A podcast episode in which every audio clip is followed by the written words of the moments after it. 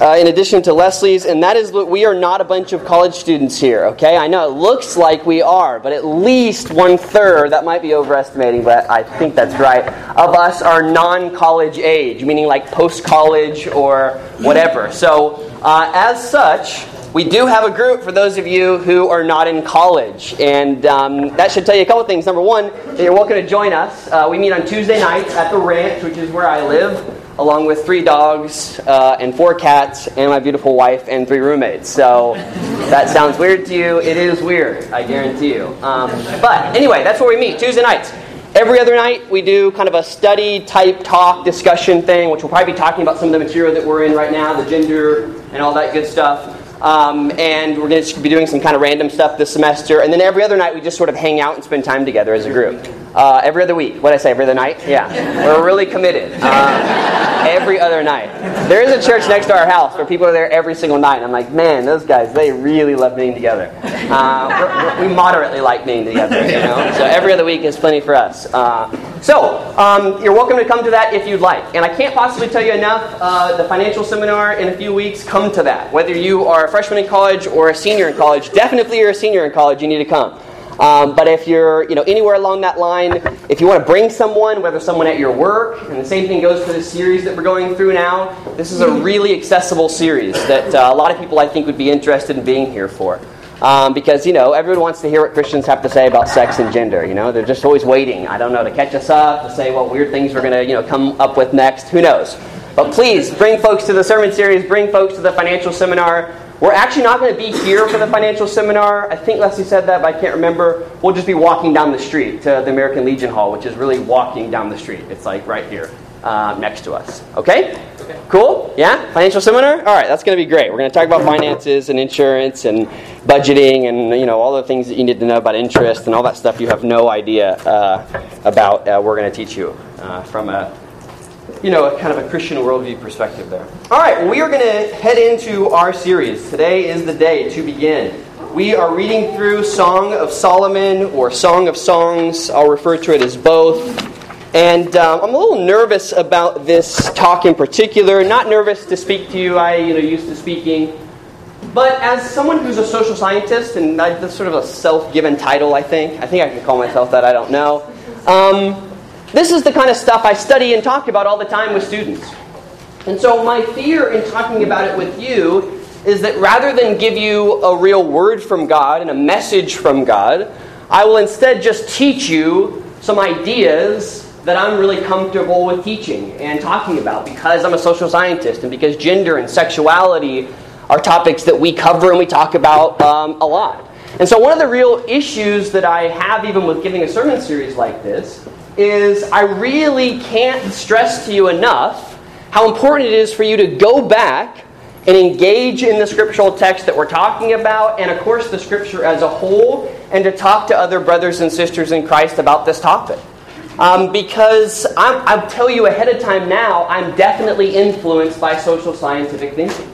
Um, I can pretend that, you know, I'm all going to give you just what the scripture says, but I promise you, by, you know, being in the field that I'm in, I'm going to be influenced like that. And, and by social science, I just mean simply that uh, I sort of have a perspective on the world that would suggest to me that our culture and our society has a huge impact on our lives.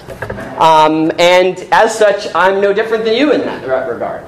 Uh, I've been heavily impacted by American culture. We're doing a topic right now in Focus on Fridays uh, for the next two weeks where we're talking about that idea and trying to kind of uncover some of the American values that many of us have just glossed over. We don't even realize we're being impacted and affected by them. Some of them really wonderful and good and overlapping with the gospel, and some of them really not so great, or at least debatable.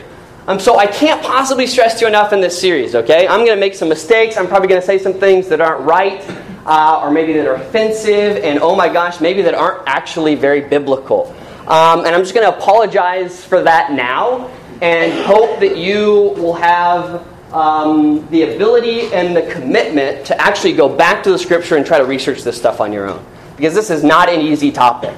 Um, and it's one that right now in our society is heavily politicized.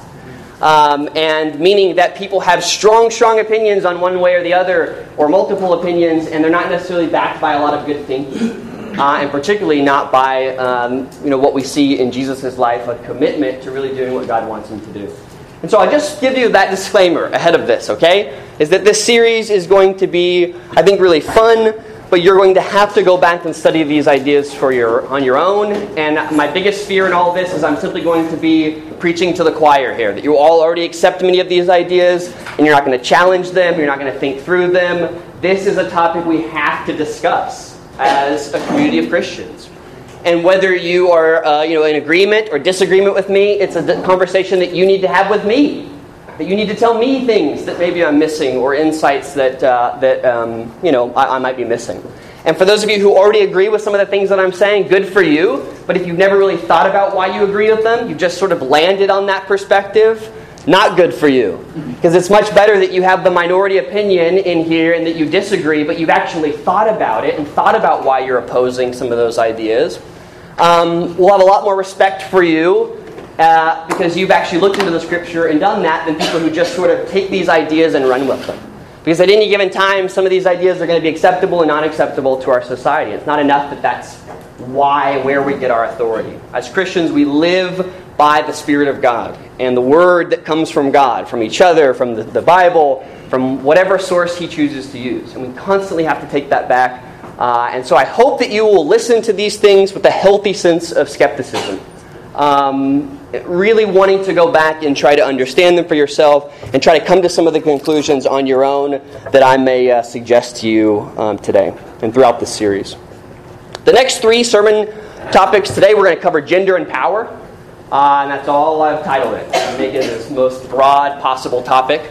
Next week, we'll talk about attraction and beauty.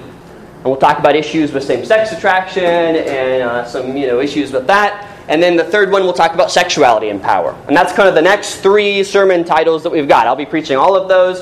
And then Leslie will talk about marriage and intimacy. We'll talk about the risks of relationships. And then we'll use a line from the end of Song of Solomon, which sounds like a cheesy love song Love is Stronger Than Death, uh, as our final uh, sermon topic. And we might actually do sort of a special Easter service with that. Okay? So that's our plan.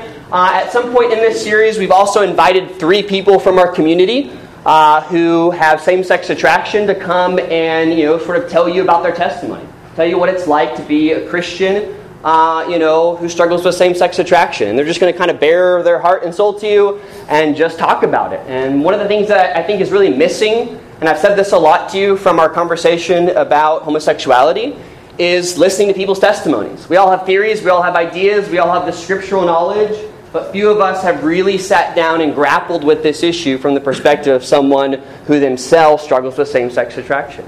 Uh, and therefore, we want those people to come up and we want them to talk to you and uh, tell you their ideas and thoughts and not give them much in the way of, of, you know, here's what you should say, but just let them talk and share with you their experiences. So that'll probably happen most likely in March. Yeah? Uh, what day are you going to talk about like the homosexuality topic? Uh, probably on the 20th. It all is kind of coordinating the schedules. And by the way, if any of you, um, you know, yourselves struggle with same-sex attraction and would like to participate in that, most likely you will not, you know, be in the actual sermon topic because or sermon series because I've already kind of organized who that's going to be. But if you have a thought or a poem or a short story or a rant that you want to share with our church during our worship service, uh, please come and talk to me or talk to Leslie, and we really want to work that in. And one of the things that we're going to be trying to do, about 15 of us two weeks ago met to talk about, maybe that was last week, to talk about uh, our worship service and trying to really implement some things like, uh, you know, creative stuff that you guys have created. And we're going to try to come up with an anonymous source place where you can put anonymous stuff so that you don't actually have to read your own thing uh, if you don't want to. And we'll try to read that and incorporate it into our worship service. All right, that was a lot of information. I'm sorry about that, but there you go. Any other questions about uh, about our series? No? Great. It'll be recorded as it usually is. And again, I can't tell you um, enough. This is a great topic to bring people to, to really talk with them about. And even if you don't bring them here, to address in your conversations with other people, to get an, a perspective of what people who are either outside the church or in other church communities really believe about these topics. This is a topic that is needs to be talked about more, specifically within the church, um, but elsewhere too, so that you can have a real good understanding of what our society thinks about and talks about. And I'll tell you from a scientific perspective, this topic is not being covered much. In the last 10 or 15 years, there's been a real lull in scientific research on gender and sexuality, Partic- particularly because of such a hot button issue. People just don't want to give funding for it. And so instead, what we have that's kind of come into the uh, you know, gap of lack of science is we have a whole lot of opinions coming from church, non church, and anywhere else where people have opinions. And we've got to kind of wade through some of that to really figure out uh, what it is not only that we believe, but what it is that uh, you know, God would have us believe uh, in accordance with His plan for us. So, um, anyway, I just say all that to say that was like a 10 minute intro. Wow, that was way too long. Um, but it happens, you know. So, Song of Songs advice. Let me give you uh, a recap of the advice that I've already given uh, in here, just for those of you who want to read it and reread it. I would definitely recommend you do it. Continue to reread it to try to pick up on some of the things that we're talking about. Okay, number one, read it literally, not allegorically. I know it'll be much more comfortable for some of you to read it allegorically, and certainly in the past, uh, the church has done that. By allegory, I just mean not taking what you see and saying that, hey, that's the meaning, but sort of like drawing crazy conclusions. And I'm saying crazy, that's not fair, but drawing conclusions that aren't necessarily in the text themselves, right? Or aren't directly there. Instead, trying to make claims about, well, this really represents this and is symbolic of this and this other thing or whatever. We are going to read this text literally, even though it was outlawed in, you know, Christendom in 500 AD. We weren't allowed to read it. We're no longer under their reign, thankfully. Therefore, we will read this literally. Okay, that's the point that we will start with. And literally, unfortunately, the Song of Songs, for many of us, is a song, a poem about love, particularly sexual love, between really multiple men. Um, and we'll address that today a little bit. That makes you a little on the edge of your seat. You know, yeah, it's exciting stuff. so, read literally and be careful with allegory, okay? We will allegorize some parts, but only after we come to a literal meaning of, of what's being said here. Okay? And this is one of the biggest issues with Song of Solomon, and one of the main reasons why most people have ignored it throughout the ages because they've allegorized all the meaning away from it so that it has no literal, no applicable meaning to us other than, well, God really loves us. But actually, if you think about Song of Solomon and you really start with God loves us, it's actually a little bit creepy, okay? Because, like, it's then emphasizing God's sexual love for us. Uh, I don't think so, okay? And so that's a little bit of a creepy interpretation, and yet somehow that major interpretation has existed throughout the ages, and I'm not for sure why, but we'll try to uncover some of that. Number two is trying to determine what Solomon's role actually is. Some of you are already used to us treating Solomon as the foil, or sort of as like the anti hero character, because of Ecclesiastes, where we suggested in our sermon series that, it, that really Solomon serves as sort of an anti hero, as someone who you're really not supposed to be like in Ecclesiastes. Now, I find it interesting that a lot of Christians see Song of Sol- or sing Solomon as a good character in both Ecclesiastes and Song of Solomon, and yet Kings makes it very clear that Solomon was not a good dude. Beginning of his life, you know, maybe he had knowledge and he had wisdom, but towards the end, he just got consumed by his wisdom and particularly consumed by women. And that was sort of his downfall, you know, those tricky women, you know, they'll get you each time. Um, that was supposed to be a joke. Apparently, it wasn't funny. So, yeah, thanks, my wife. You know, doing the yeah, whatever. Um, Don, you got it. Thank you. Appreciate that. The older I get, the less funny I really am. It's really a terrible thing. I think. Well, whatever. I'm not going to talk about it. It's a whole other problem. Okay, so what's Solomon's role? Uh, I'm going to suggest to you in Song of Solomon, Solomon's role again is the anti-hero. He is the foil character. And in particular, if you read through chapter 3 and chapter 8, you'll see this emphasized and highlighted. He is not someone to sort of look at and think, man, good dude here. But rather, and I would find that the scripture would be a little bit hard pressed and it would be a little weird if we were presenting Solomon in these two books as a good dude when we've already made it clear that he wasn't. Um, so, anyway, we're just going to take that perspective. Is there another option to kind of see Solomon as the main character here? Sure, you're welcome to do that. I'm not going to force this, this perspective on you.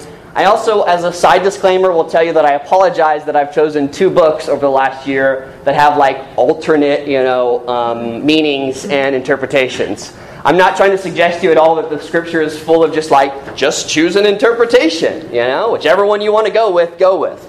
Uh, it just so happens that these two books in particular have really long history and tradition of different interpretations.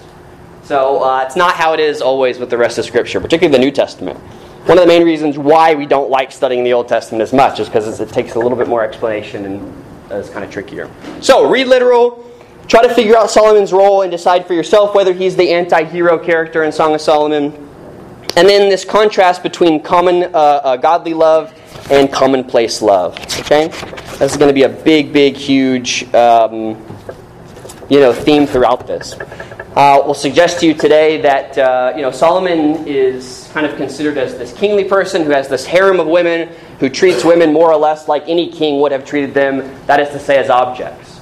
And yet, one of these women in his harem apparently had already had some kind of marital relationship with the man before she entered into the harem, and continues this love affair with this man who she sees herself as really married to, despite the fact that she's been basically sold by her brothers into this king's harem. Okay? And that's sort of what we're operating off of in terms of the, uh, the story itself. Okay? All right, that's enough. I've spent half my sermon time introducing it. Oh, dear. Okay, gender. Uh, gender, gender, gender. What, what a wonderful term. Okay, this is sort of a new and modern term, all right? It's not that a lot of folks in, you know, 100, 200, even 300 years ago were talking about gender. Most people thought of gender and sex as pretty synonymous. You are what you are, right? There's nothing really too much to it, you know? You get certain parts, you out come from the womb with those parts, and that makes you male or female. Now, ambiguous sexual parts aside, which is a thing and happens, and there's a big field of research into that. Those folks who uh, you know are born with ambiguous uh, sexual organs, who have some type of surgery, that is itself kind of an interesting field um, to discover and to talk about, and researchers who have been in that. Um, we will just assume that most of us had pretty non-ambiguous sexual organs at birth. Okay, not to you know uh, count anybody out. But generally speaking, that's the truth. We generally know whether we're male or female at birth. But the real question is does that mean that automatically our gender is determined by our sex? And is that how it works? And in sociology, we generally di- differentiate the term gender and sex. Sex is a biological thing, gender is more or less a societal thing that we decide based on sex and sexuality. Okay? And for those of you who've never taken sociology, don't worry, we don't have to go too far into that. Just recognize that gender is a pretty new term. All right? Uh, and that in ancient times, it really wasn't something people talked about as if gender and sex were different. People just assumed because your sex was different, your gender was obviously different. All these behaviors came from your biology and how you were created rather than society's expectations for you. Wow, that's interesting. This has become the dominant conversation over the last 30 or 50 years in our society. Is, is gender something you're born with? Or is it something that truly society decides for you? And to what degree? It's also really interesting and I think good question for us to be asking. Okay? Uh, think about it like this. Throughout the ages, most of the languages uh, that have been spoken have been gendered. Meaning that you don't just say, I'm going to eat at a restaurant after I go to church. You speak that in Hebrew, it's I'm going to female church, and after I'm going to female restaurant. Words are gendered themselves, right? I think this is still true of Spanish mostly, although I don't really know Spanish, so Spanish speakers, forgive me. Okay, Sean's back there saying, yes, good, great. Words are gendered. What the heck? Where did that come from? Uh, even numbers are gendered, okay? Uh, and uh, from what I understand about Arabic, and again, tell me if I'm wrong, where's Hyun? Doesn't Hyun know a little bit Arabic? It's not here. Skipping? Working? No. Good excuse. The number one is synonymous with the Arabic word for male, and female, sorry, you're number two. Now, who knows why that is? There have been all kinds of interesting studies, which I won't go into because they may embarrass you. Um, but generally speaking, if you look at the number one and you look at two, maybe you could. Okay. Um, so, language is long. Some of you are like, drawing it out. See what happens. Language has been gendered for a long time. So what do we do with pronoun, pronouns then in the Hebrew uh, that are gendered pronouns, male or female pronouns? Are we meant to take it literally that a table in Hebrew is supposed to be a female table? The word for table is a gendered feminine word. What do we do with that? People have pointed out the fact that a lot of the names of God are primarily male, and yet a number of different words that have been assigned to the Holy Spirit are female, right? And some of you read the shack, that's about as close as you got to understanding that principle, right? Like the shack is this like I don't know what. It, she's like a Asian woman or something um, in the shack, and it's supposed to be representing the Holy Spirit. Okay, sorry, none of you have read that. That's a cool thing that Christians like, I guess, in my generation, but who knows. So, language is gendered, okay? And as such, there was just sort of a common perception that women were inferior to men. It wasn't like anybody really sat down and thought about it a whole lot or it had been really researched. Just generally speaking, people thought women were inferior to men. It seemed to make sense. Okay? In almost every society, uh, we see that. Maybe it's because of the animal kingdom, somehow that happens, that men tend to be in the, at least mammalian kingdom, in charge, right? Lions just sort of get to sit back and eat their own children. Uh, and the women are ones having to go out and do the work, you know? And the man gets like 80 women, you know, in a lion, what do you call that? Pride. Pride, thank you. Why did I miss that? That's, yeah. So there are plenty of these mammalian examples, again, where you know um, men are the dominant creatures over uh, females. Although some of there's been some research into that that says, eh, I don't know about that, and it's true. I know in my home I have um, four cats, and the female cat by far is the craziest of the cats, and I don't mean that in a bad way. I mean she's aggressive, she's not that affectionate, she's really an adventurer. Chelsea and I were uh, hanging out the other day, and somehow she had gotten herself behind, like in a little spot. I told this already to the culture folks. Literally, the sides of her body just dived in head first, and all we see are her legs just kind of like this, and just all which ways. And we're like t- laughing too hard to go actually help her. So for probably the better part of a minute, her legs are just everywhere. And somehow, smart as a whip, figured out how to get up. I guess she did a push-up. I don't know. It's amazing. And then I look at like my one of my other male cats who's super fearful, and anytime you make a move, he's gone, you know. And it's really needy and affectionate. So at least when it comes to cats, you know, I don't know if the gender stereotypes are right. Anyway, women inferior to men in the ancient kingdom. Most people in most writings didn't even really address this issue. It was just assumed. So the fact that in our modern day we've started to try to challenge this notion is really kind of interesting in terms of human history.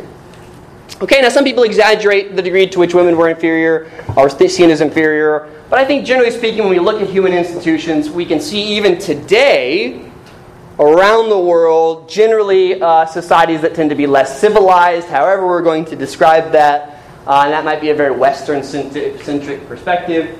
Uh, don't really allow women to you know work and you know take really important roles in society. They're relegated to the less desirable roles, uh, which we'll talk about a little bit later. So then comes Genesis uh, two, right? So we're going to look at Genesis two, and we're going to kind of start there. I don't know how to, to do this without starting there. So if you want to turn with me there, that's great. Genesis two. Here we are. Uh, starting in verse 7, and we're going to kind of jump around a little bit. So, then the Lord God formed a man from the dust of the ground and breathed into his nostrils the breath of life. And the man became a living being. The Lord God had planted a garden in the east in Eden, and there he put the man he had formed. The Lord God made all kinds of trees grow out of the ground, trees that were pleasing to the eye and good for food. In the middle of the garden, the tree of life and the tree of the knowledge of good and evil. Okay? And uh, so there you go. You get the man. He's being created. Good for him. Wonderful. Yes. Then in verse 18, and a lot's been made of this verse.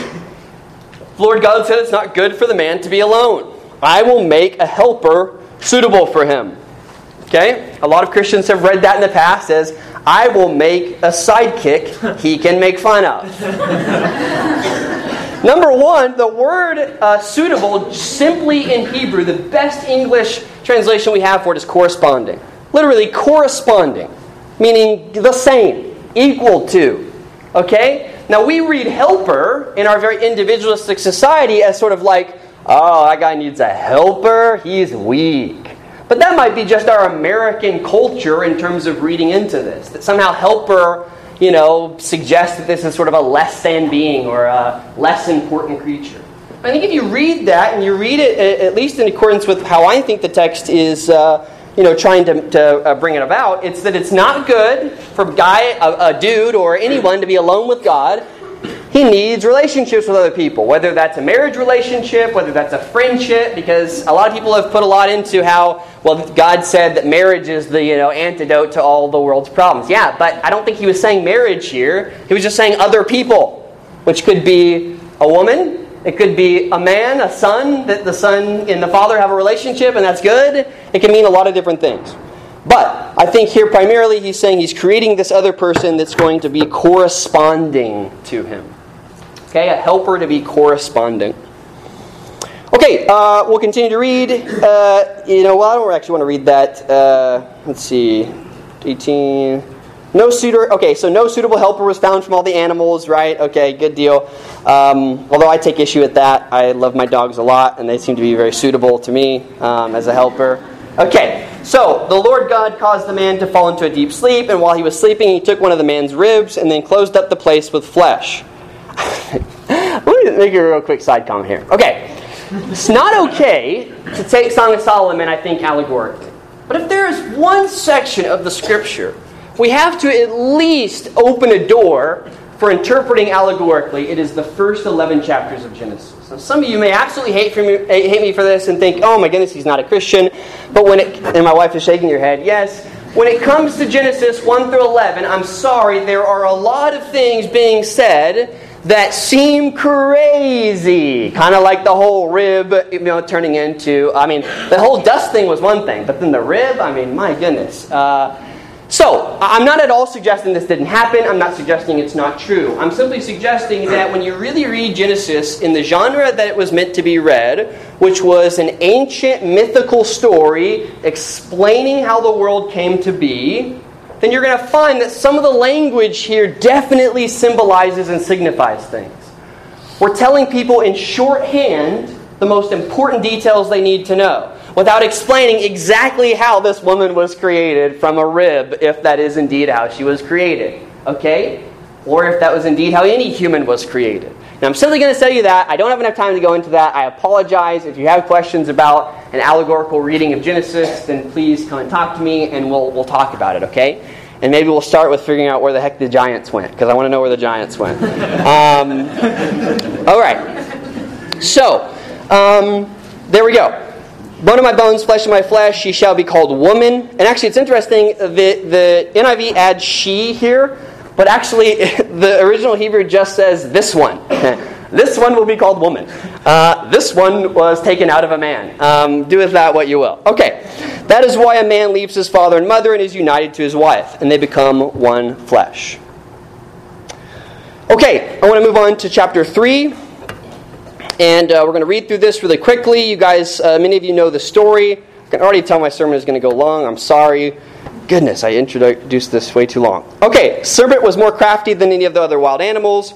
Uh, he said to the woman, again, something that deserves a little explanation why a snake is talking. I remember I had these Catholic friends uh, when I was younger, and I remember them telling me that if Eve hadn't sinned, all animals would be able to talk. And I remember being so pissed Like, are you kidding me right now? You know, if only she hadn't made that dumb mistake, you know, we'd be talking with animals, like in, uh, you know, uh, Narnia. Um, one of the many downsides of sin, okay? So, he said to the woman, Did God really say you must not eat from any tree in the garden? The woman said to the serpent, We may eat fruit from the trees in the garden, but God did say you must not eat from the tree that is in the middle of the garden. You must not touch it or you will die. You won't die, the serpent said. For God knows that when you eat from it, your eyes will be opened. You'll be like God, knowing good and evil. So when the woman saw the fruit of the tree was good for food and pleasing to the eye, and also desirable for gaining wisdom, she took some and ate it. She, nicely, gave some to her husband who was with her, and he ate it. And it you begs the question where's the dude in this entire situation, right? There's a, there's a snake talking. This is exciting. He's given some new rules. Where is this guy? You know, like what? Absentee, you know, man. I don't know where he is. The woman, like normal, is doing all of the work, you know, figuring out, you know, new ways of, you know, eating cool fruits and things like that. and the guy is nowhere to be found. Who knows what he's doing, okay? Okay, so uh, when the woman said, oh, blah, blah, yeah. So he gave some to her husband. Eyes of both of them were open, realized they were naked, sewed fig leaves on. Man's wife heard the sound of the Lord coming. And I'm sorry, but this is one of my favorite sections of all Scripture because somehow many folks have looked back at this story and, and put the woman at fault here, like that it's just kind of her problem. And in fact, even Paul would say it was the woman deceived, and not the man, and we have to make sense of that statement. What is he saying? This seems crazy. What is, you know, he's telling Timothy this. Uh, so maybe he doesn't expect it to be known somehow. I don't know, but we've got to address that later. Uh, but now you have a really funny reversal of things. And I, I, just can't help but read this in a way that makes the woman look so much better than the man. So if initially the woman was deceived, here I think you're going to get a reversal here. Uh, so here's what happens uh, I heard you in the garden. I was afraid because I was naked, so I hid. He said, Who told you you were naked? Are you eating from the tree that I commanded you not to eat from? And the man's response, come on. I mean, this is great stuff. Does he take responsibility? Does he, you know, what does he do? He blames everybody else but himself. The woman you put here with me, she gave me some fruit from the tree and I ate it. I'm completely innocent. Okay? It's the woman's fault and then it's your fault. I'm sorry, but when you compare the woman's response here to the man's response, I, I just can't see how you would, would leave this situation thinking somehow the man was really sort of innocent and the woman was, was at fault. Um, because here's what uh, you know um, she says: "Serpent deceived me, and I ate." so, at least she blames the serpent, which seems like the one in all of this that should be blamed some, but she's just kind of honest about it. Yeah, yeah, serpent got me. I ate it. I know. First one to admit it. And here's the guy blaming everybody else but him. I'm sorry, I don't know how else to read that without kind of, you know, you my eye just sort of goes up there. Okay, so the Lord God said to the serpent, Because you have done this, cursed are you above all the livestock and wild animals. You crawl on your belly, you'll eat the dust all the days of your life. I'll put enmity between you and the woman and between your offspring and hers. He will crush your head and you will strike his heel. Weird idea of the offspring there. Um, a lot has been said about it, can't go into it, but just notice that that offspring thing comes up. Here's what I really want you to pay attention to. This is something that we've really got to talk about. I mean, we've got to discover what's happening here. To the woman he said, I will make your pains in childbearing very severe. With painful labor you will give birth to children. Okay. Um, weird, weird punishment for what has gone on, okay? Uh, and there's a lot that's been said here about what's actually happening and how does this relate to the offspring before. And it doesn't exactly seem like a natural consequence. Almost all the other consequences seem kind of natural. And by natural, I mean like they fit the crime. But this whole like, but when you have babies, it's going to hurt real bad. Is like, what is that about? And why does God connect that to what's happening? But I want you to notice something else because we're not going to talk about that. Uh, this is the only time that the authors are basically saying God said this would happen as a result, and it's coming from me. Everything else you get henceforth, the authors don't seem, don't seem to make it necessary. I don't know why I said it like that. To blame God for doing these things. We often read these as curses that God gave as a result of their sin. But I want to argue that there's at least as good of a reason to read these as natural consequences for their sin. Not something that God is doing in terms of punishment, but is doing in terms of explaining here's how life's going to work outside of my garden. And that reading is not very common today, and I'm really not for sure why. Because if you're taking this text somewhat literally and reading through it, God's not taking credit for this, this stuff that comes after. So here we go. Your desire will be for your husband, and he will rule over you. Did it say, I will make your desire for your husband, and he will rule over you? Or is he simply making a statement about the consequences as being a part of the Eden? First, you have corresponding, now you have power. And I think this is really important. I'm not saying necessarily that you ought to see it the way I'm seeing it. I'm simply saying I think that the text at least deserves you to understand that God may be not actually punishing them here directly, but simply explaining here's how life's going to work outside of Eden. A lot of Christians have gone back to this verse and tried to justify patriarchy and men having power over women because that's how God designed it. But if they're using this verse, they don't have a real tough leg to stand on. I don't know, I was not as strong as I wanted to, you know?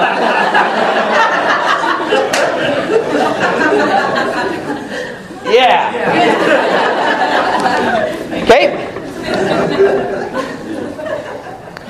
To Adam, he said, Because you listened to your wife and ate fruit from the tree about which I commanded you, you notice how he definitely gives him responsibility. It's not simply that, you know, well, you're just sort of thrown into this mix because of her. You listened, you had the choice not to. You must not eat from it. Cursed is the ground because of you. Through painful toil, you eat from the food all the days of your life. It will produce thorns and thistles. You will eat the plants of the field. By the sweat of your brow, food, ground, taken, dust, dust you will return. Now, certainly, I'm not trying to say that this is just sort of how the world works and God didn't have a part in it. But I want to know when I'm reading back through this verse, is this something that God's saying, well, I'm just going to make the world a terrible place for you now as a result of you sinning as sort of this like grumpy old man? Or unfortunately, you want to live in a world apart from Eden, this is how the world is going to work. As I've studied evolutionary theories, I've often wondered, and I won't say my own perspective in thinking on this, but I've wondered if evolutionary theories uh, are, are true, I wonder how much of that is God saying, here's how the world would work apart from me. It's random, it's chaotic. There's some good stuff, there's some bad stuff, but not a whole lot of meaning. And if God gave us that apart from the garden, in hopes that we would recognize the world apart from God is really not such a great place. Sometimes it is, sometimes it's not, but there doesn't seem to be a whole lot of order to it or organization. Good people get punished, great people, uh, you know, get punished. Really bad and evil people get away with all kinds of things. That's life apart from me. So I want us to think about this as possibly simply telling us what the world is like apart from Him and not Him subjecting us to these things uh, because of some punishment. So, when we think about it like that, we think about these things possibly are natural consequences. That apart from Eden, where at least you had an equality of relationship, now you women are going to be inferior to men. They're going to rule over you, and that's how society is going to work. And man, doesn't that reverse how we see this, this idea of authority? Again, you might not agree with it, and again, you might have to go back and actually understand it uh, and study it for your own. But it seems to me at least as plausible, at least as plausible an explanation of what's going on here as anything that I've heard on the opposing side. Okay? Natural consequences. And you guys understand what I mean by natural consequences, right? We're tying the punishment to uh, the crime, right? It makes sense. I, I, don't know if you guys work with kids, uh, but that's like was such a big deal with kids when I worked with kids. Natural consequences. At first, I thought it was really burdensome, and then it just became really fun. Um, to come up with natural consequences, it really made me want to be a parent for the first time in my life. Troy, you and me again today, man. Look at that. What's it's uncanny. Uh, I loved coming up with natural consequences uh, because it was just fun. It was creative. You know, you got to tie the crime. So one time I had this kid who was putting gum in people's hair, and so I took all the gum that I could find from underneath some of the desks, watered it down a little bit, put it in my hair, and then he had to spend the next three and a half hours pulling it out of my hair. Uh, a little extreme, I know, but so parents were coming in, and here this little kid is picking gum out of my hair, and I was like, "Listen, man, when you do stuff like that, sometimes the natural consequences is you're going to have to spend a whole lot more time with one little quick minute decision you made is going to cost you hours of time trying to fix it. Natural consequence. you got him. I did get him. Yeah, it hurt like a lot. Like I lost a lot of hair, um, and I wonder, you know, how smart that that really was. But it was definitely funny. As parents came in and they're like, "What is happening?" Sometimes I'd explain it. Sometimes I wouldn't. Um, another one, a kid was going around calling people names, you know, and so. Um, I, do a lot of things with name calling. I have them look it up in the dictionary. I have them go and tell seven positive things to someone because names hurt. But this one, I just had him go and take a poll of ten different kids on what it meant like meant to be a good friend. Because um, like, man, you keep calling people names, you're just going to lose friends, and this is the best way for you to do this. And time and time again, these like creative punishments are way worse than just sitting in timeout for like ten or twenty minutes because kids are like oh my gosh, I gotta go interview 10 kids on what it means to be a friend? Like, what? And they would come back with just, it would be the most fun conversations. Now, I will admit that towards the end of my uh, you know, working with kids, I got really tired, and I just pretty much put everyone in this little square we had. I was just like, all right, go to the square for 15 minutes. just didn't have the creative energy to do natural consequences. But that's what I mean here by natural consequences. is uh, that when we think about what's going on here, we're tying this to uh, what's actually happening, and God is just more informing them uh, than trying to punish them meanly. Although it, I really did make that sound like I was enjoying punishing them, didn't I? I don't know what that says about my comparison. So, okay, so into the into the picture of Song of Solomon. Here we go. What an interesting book. In a society where women are inferior, the woman is the main character here. She is the initiator. She is the lead. She is the hero. Just the book itself, without any of the content in it, would have been a little bit of a slap into the face of Israel's patriarchy. No wonder why people have read it in allegorical terms in the past. I think a lot of men uh, were not quite willing, and the institutions of the day were not quite willing to allow this book to have the kind of impact maybe it was supposed to have. She was the initiator, she's the main character. Uh, it kind of makes you almost like if you can imagine yourself being, uh, and, in this book, by the way, split the um, uh, the Jewish school kind of down the middle. Man, I mean, people just didn't know what to do with it, kind of like Ecclesiastes.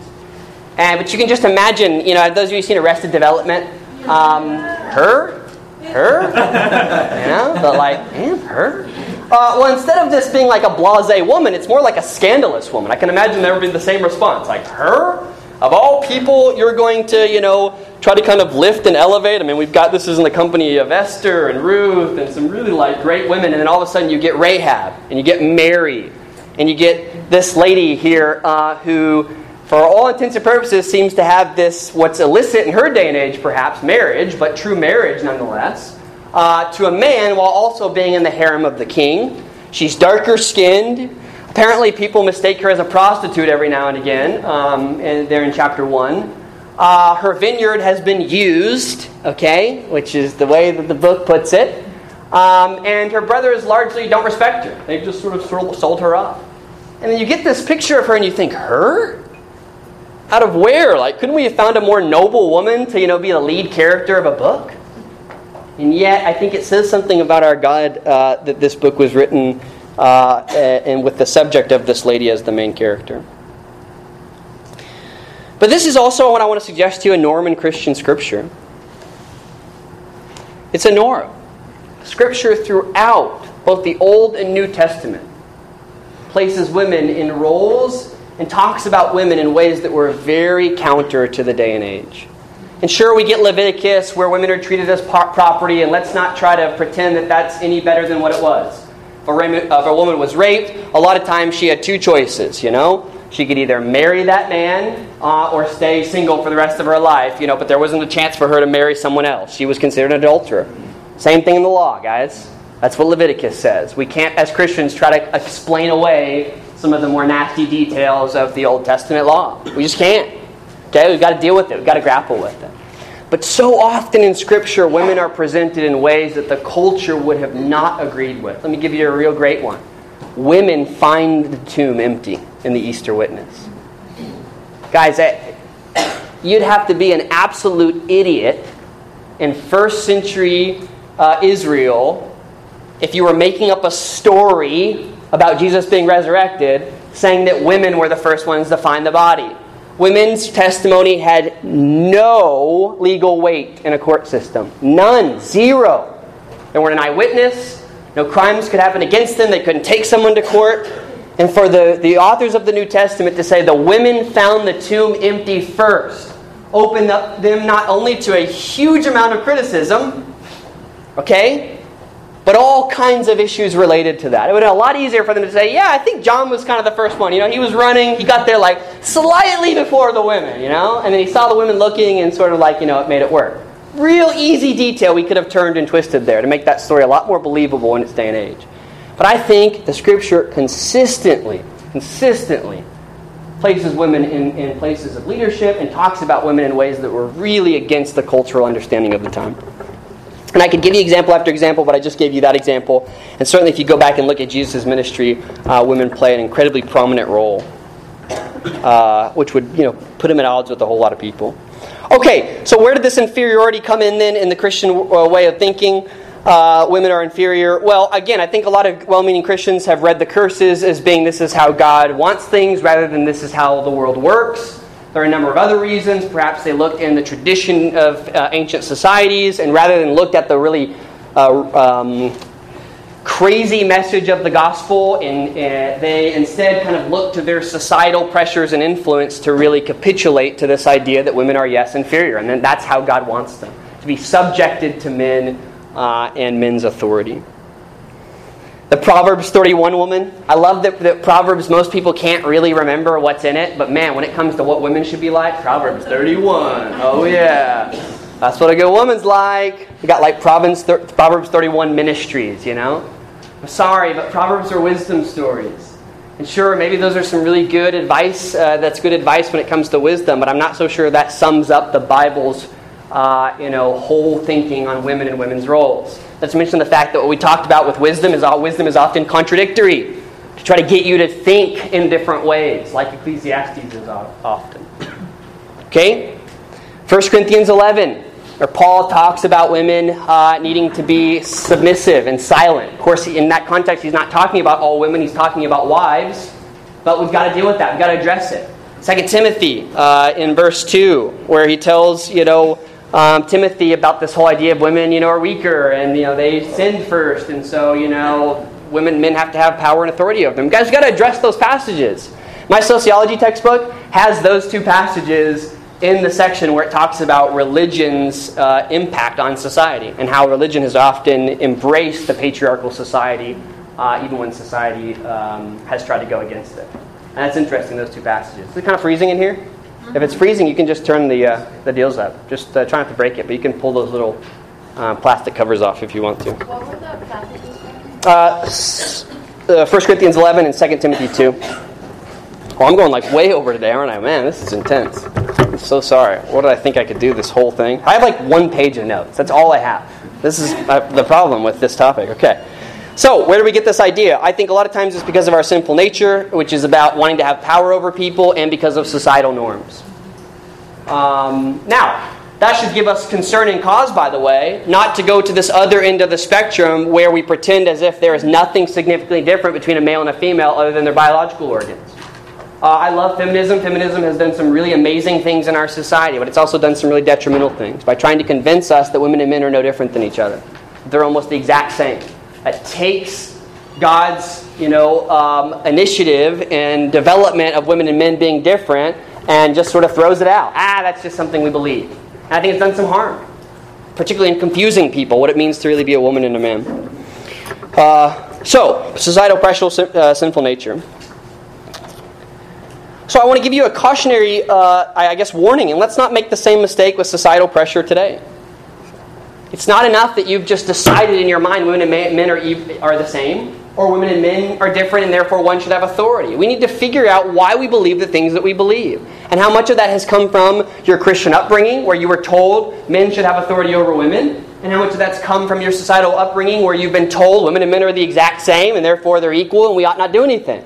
Have you really thought about this? Have you tried to really understand what it means from a biblical perspective? Do you have any authority other than your tradition and your culture to come to the conclusion that you've come to? If your answer to that is no, it's time for you, number one, to be more humble about your own viewpoint, and two, for you to go in and listen to the Word of God on this topic. Because there's a lot said. More importantly, we're going to look to Jesus when it comes to trying to really figure this issue out because He's the central source of our knowledge, I think, about gender and about this issue. So there's so many things right now, guys, that, that, that, in terms of current issues. Should women be speaking up in the church, and should they have a ministerial roles? Well, you've seen that our church has an answer on this. Leslie speaks, and she's going to continue to speak. Uh, some of our other churches that are a part of our network are not comfortable with that, and they've chosen to take a different route. Does that mean that they're bad or evil or awful? Honestly, I think that the scripture is somewhat vague about gender roles uh, simply so that people can live in accordance with their, their cultural time. I really do believe that. I believe a lot of what Paul's saying in Corinthians and to Timothy is about a specific culture and a time, and I'm not just using that as an excuse to say, oh, it's cultural, let's just ignore it. No, the question is, well, why? What specific things do we know about that culture that would make him say what he said? And how much of that is uh, normative for us now? Should we be following today? But I do think there's some gray area here. And so, do I think it's okay that some of our churches have decided to not let women take on ministerial roles? It's not my preference, but am I going to call them not Christian for it? For it? Am I going to rail against them and speak from the pulpit that we think they're terrible people for not doing it? No, not necessarily, because I think the Scripture allows us some gray area decisions within that. We've got to decide. Now, I think we're going to critique and argue against ill thought out and, uh, you know, chauvinistic thinking. You better believe it. But if someone has a real um, disagreement and they think it's really from the biblical text, then we're going to listen to that. Because we're going to be unified, not around ideas, but around a common spirit that wants to get to the truth in these issues. And if that means two people come out in different ways of thinking about it, oh well. Okay? Um, but we're going to do that. And as a body of churches, we're going to do that. We're going to talk about this. And we're going to try to figure it out and make sense of it. So, women's role in churches. Authority in marriage. Uh, the couple that did Chelsea and my uh, pre E engagement um, counseling did not agree with us when it came to authority in marriage. Chelsea and I are pretty, um, I don't know, what do you call that? Uh, we tend to think that we're more equal um, when it comes to the marriage relationship. We believe the scriptural testimony is one that says that we should be constantly in submission to each other, that we're in a complementary relationship. The couple that was counseling us really believed a little bit more in the man has like sort of authority. He shouldn't be using it, you know, often, but when it comes down to it, he's the spiritual leader of the family and he should make those decisions. Do we think they're terrible at counseling us? These are our best friends, some of which we would just go anywhere with. Is it okay to have both of those opinions? I think from the scriptural perspective, it kind of is. I mean, you can maybe argue one way or the other, but the scripture, I do think, allows for cultural change. If it didn't, how would it be a living document? Yeah.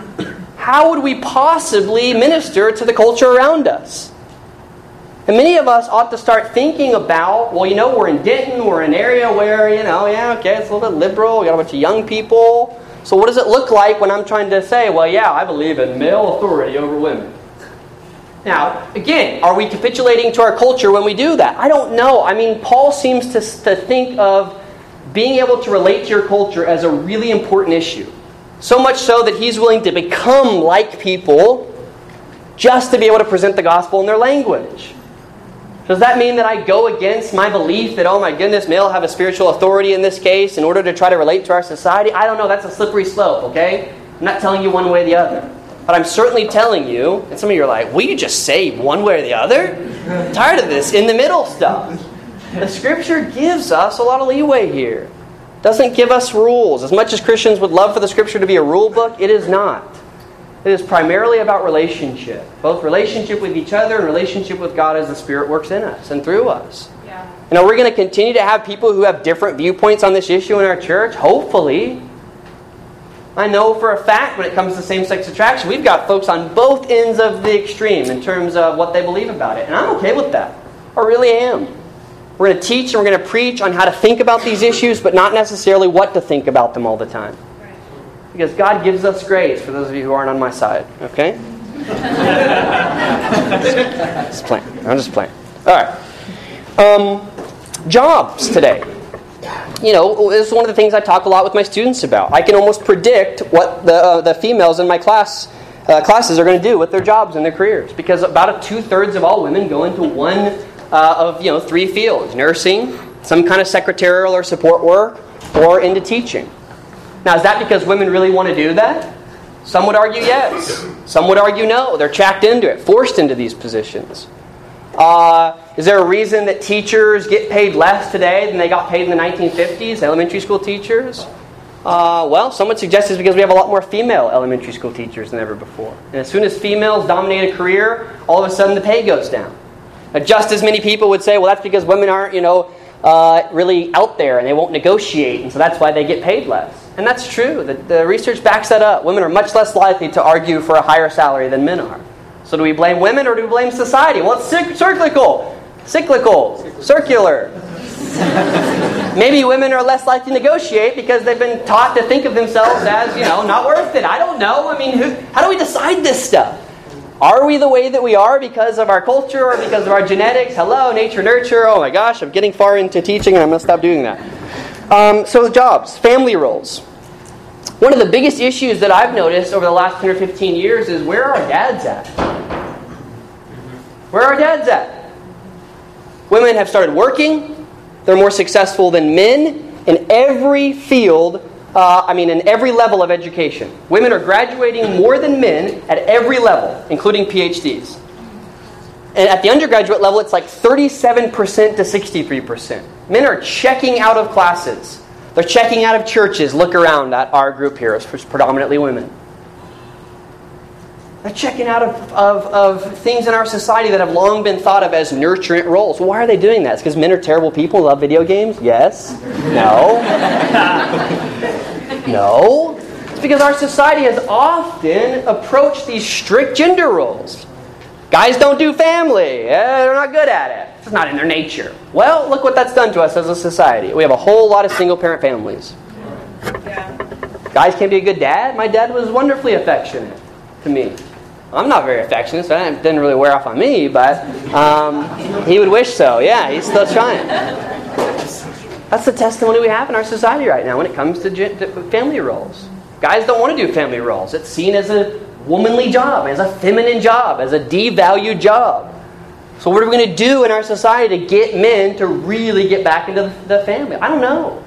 But this whole feminist movement of treating men and women as exactly the same and no different hasn't seemed to work. It seemed to push a whole lot of guys out of knowing what their place is in society. These are big issues. And as Christians, I think we want to wade into them. What are you looking at? Did you, you argue? I don't agree with me. you just said. Oh, feminist? Yeah, I know. Well, that's what happens when you marry a feminist, you know. Um, that's fine. We can disagree. You know, that's name calling. I can't name call. I gotta say seven positive things. Okay, you're beautiful. I love you. Like, nice hair. You know. That's what kids do, right? That's seriously. That's what their list. It's like they're telling guys, okay, uh, you're beautiful, you're good looking. Uh, uh, I like your hair. I like your hands. You have nice legs. Uh, little boys telling other boys that. It's like they just want to think of as many non like character things. It's just body type things. I'm like, okay, that's not positive statements. Okay, that's okay. Anyway, there we go. I did it. Um, yeah, and I think this is one of the big issues too, often, and one of the things that I think feminists have rightly pointed out is, you know, okay, so let's say that women and men are naturally different, and we have different roles. Well, why is it, though, that we consistently devalue and disrespect feminine uh, roles and behaviors? Right? You know, I love the idea my, when I tell my classes, okay, differentiate between women and men. Biggest difference, well, women are more emotional. I'm like, oh, really? Well, that's interesting. Why is it that in our minds we've decided that crying is a sign of emotion and physical aggression or emotional withdrawal isn't equally a sign of emotion? Uh, what? How is it that aggression and lack of, you know, emotional response is people not being overly emotional? Hello? It's somehow in our language, women crying. That's just the proof they're more emotional. Oh my goodness, you know? No, I don't think so. Okay, this is this is this system is a way of our thinking that's really I don't think so good. And some of you women need to slow down your heads, okay, when you're doing this whole. Yeah, I know. Humility. Be subject, you know, as Christ. All of us that applies to women and men. All right. We don't want the reversal of this, okay? Our goal is not you know, matriarchy. Our goal is complementary roles, I think, okay? Roles that help, roles that really work together. Um, so in this passage, and I know I'm like I've just preached a double sermon, so that's great, and I'm halfway through my notes, so that's even better. Um, it's gonna have to wrap this up. All right. So one of the really cool things you have here in chapter one, I think, is uh, you have the kind of beginning story of this woman's two loves, okay? This, this marital relationship she had before her brothers uh, sold her into this harem, and now her relationship with King Solomon, okay? And I want you to notice a few things as you read through the, um, the book. One is how often her relationship with her lover is talked about in terms of nature, and how often her relationship with the king is talked about in regard to indoors a bed, a chamber, a table. And I know this seems a little weird, and maybe you're thinking, like, I think he's allegorizing right now. Um, I'm not. I think this is very intentional, and, and you can tell me whether you do too or not.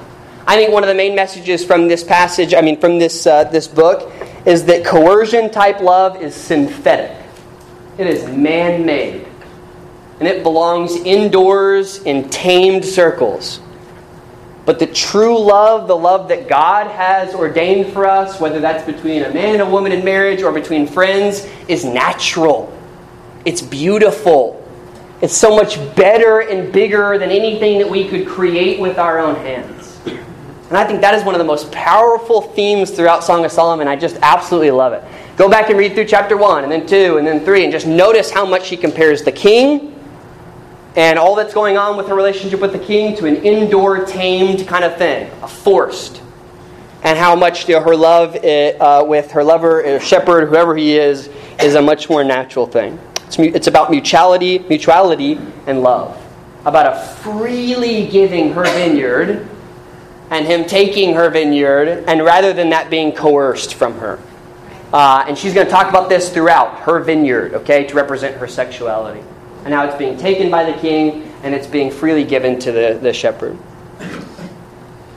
Okay, um, oh my goodness. So, you know, I could just as easily tell you that the scriptural testimony is uh, one of choosing to be um, uh, subjected to other people out of love for them, submitted to other people out of love. The same person who seems to think that women should be inferior to men is the one that's going to say in Ephesians 5:21, everybody submit themselves to each other out of reverence. Yeah, he goes on to talk about wives and husbands and seems to kind of go back to his old argument, but this is the same Paul that tells us to all submit to each other as Christ would. In Galatians 3 26 through 29, the same person who writes, There is no more male or female in Christ. Right?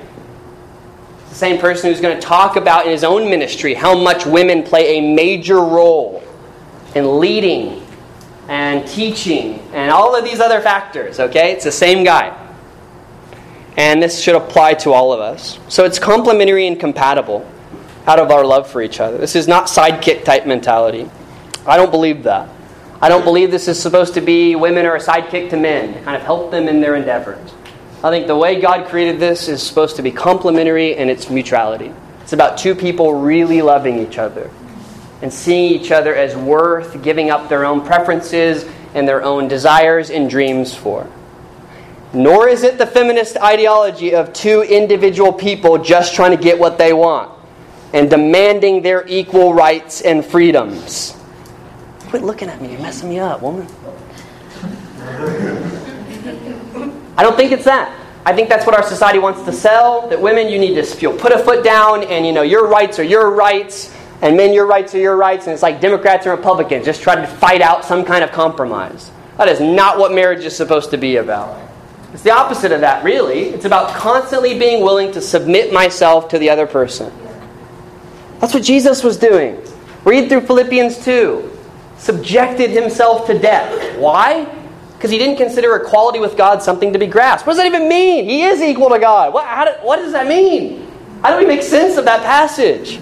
If not to say that Jesus himself, in trying to inform us about this crazy three person relationship, it's all about submission. It's not about demanding my rights. It's not about saying, I'm equal to you, so I should get this. It's about ultimately submitting myself. And certainly, women have been hearing this message for a long time, and men, it's time for you to start listening up as well but it's about submission. We do this in our friendships, guys. We do it in our marriage relationships. And when we talk about marriage later on, we'll talk about how marriage isn't this um, wonderful, beautiful thing that somehow is the closest thing that we can possibly get to God um, in terms of relationships. Some Christians make marriage out to be this just amazing and wonderful thing. Although I will say, I'm very pleasantly surprised how wonderful marriage is. Um, year and a half. Uh, I know I have a lot of experience now. Um, but if you have a good marriage, but don't have a good friendship within your marriage, in my mind, it's not a really good marriage. And so I'm not just simply talking about the relationship between a woman and a man here. I'm talking about the relationships between men and women. Uh, who, again, the goal of friendship, submitting to each other and understanding who God is. So where does that leave us? All right, we got to look to Jesus. I'm going to wrap up in one minute. Yay. I'm so sorry I preached so long on this. I will not do this when it comes to attraction and beauty and uh, sexuality and power. I will do, I'll do a half a page of notes, okay? Uh, where does that leave us? Look to Jesus, who was gentle. If there is one thing that, that Jesus really um, showed in his ministry that was one of the things that I think was most striking, it was how gentle he was. And gentle doesn't mean soft.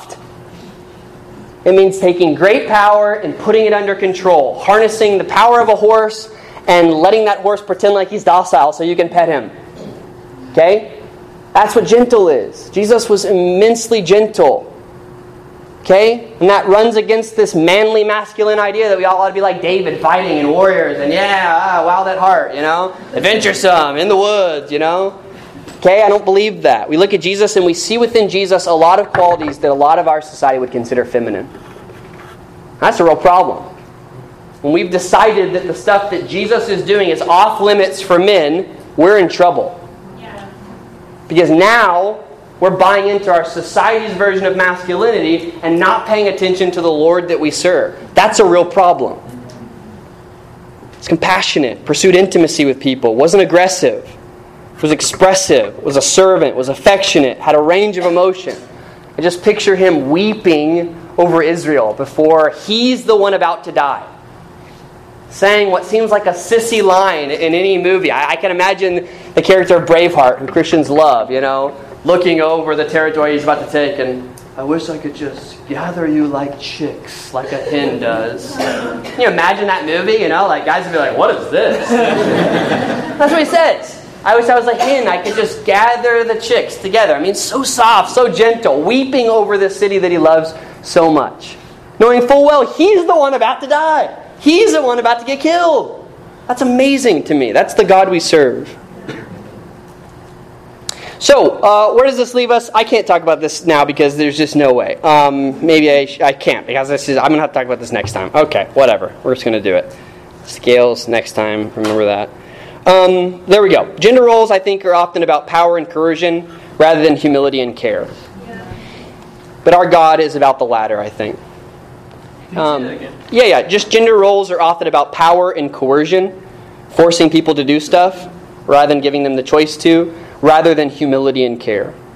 I am not, guys, and hopefully you recognize this, trying to kind of do away with gender roles. I do believe guys and girls are different. Although, it's funny, if you type in gender, male and female differences in Google, you will literally get two articles on the top of your page. The Psychology Today article that reads 100 differences between men and women's brains and literally the next article, a Science Mag, that says new study finds no difference between male and female brains. Both of these have been written in the last one year. Okay? So there's the current state of scientific research on male and female differences. Yeah, there's differences. I could list lots and lots of them. From you know the way we do math differently to the way the hemispheres work together differently. Um, but the reality is we still don't know where those came from whether you were birthed with them or whether society more or less embraced them. So, this idea that women have a much wider vocabulary than men, yeah, they really do. And they keep that for their whole life. Well, is that because women come naturally like that? Or because guys don't talk to their boys? Or when a person sees a boy kid, they think, he probably don't know any words. he, probably, he probably don't want to talk, so I'll just talk to the girl. Who knows? We don't know. But these gender roles are really pretty tricky for us. And we got to be really careful. If you're going to believe in gender roles, that's great, and I think you should. But let's be, uh, you know, uh, all in unity in, in terms of why these exist. If they exist and God created them in really specific ways, it's for humility and care of each other, so that we can have complementary relationships. So that in our relationships with each other, we can have some sense about how our God works. Personality traits are the same way, I think. Personality traits, same way.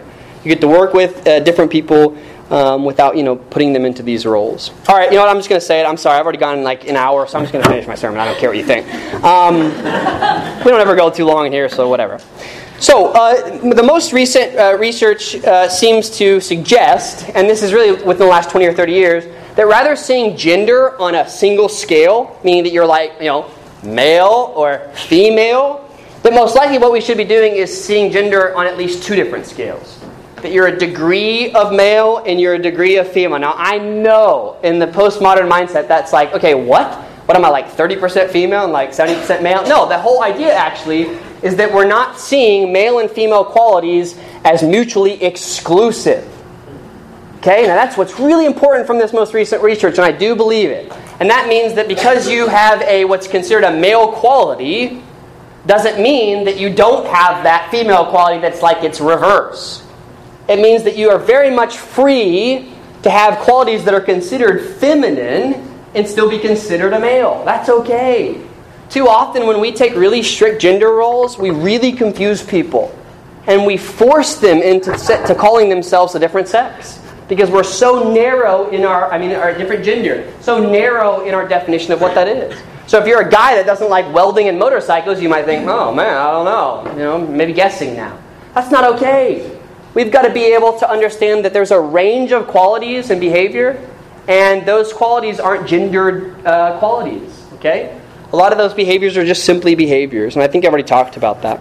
Um, okay, uh, so yep, yep, right. So we end with the Song of Solomon, um, and uh, let's see. Yeah, I think I've already talked about that. Okay, I'm sorry this was all over the place, and I did this because oh man, it's hard to mix in teaching with uh, preaching. So I'm going to say a prayer for us, and then uh, we'll have our uh, communion time. And if you don't know, uh, we do communion back in here or up here. We take a cracker and dip it into the juice. Lord God, thank Thanks for joining us for our sermon podcast. We would love for you to join us on Sunday morning or in one of our small groups during the week. And you can get more information about that at dentonnorthchurch.com.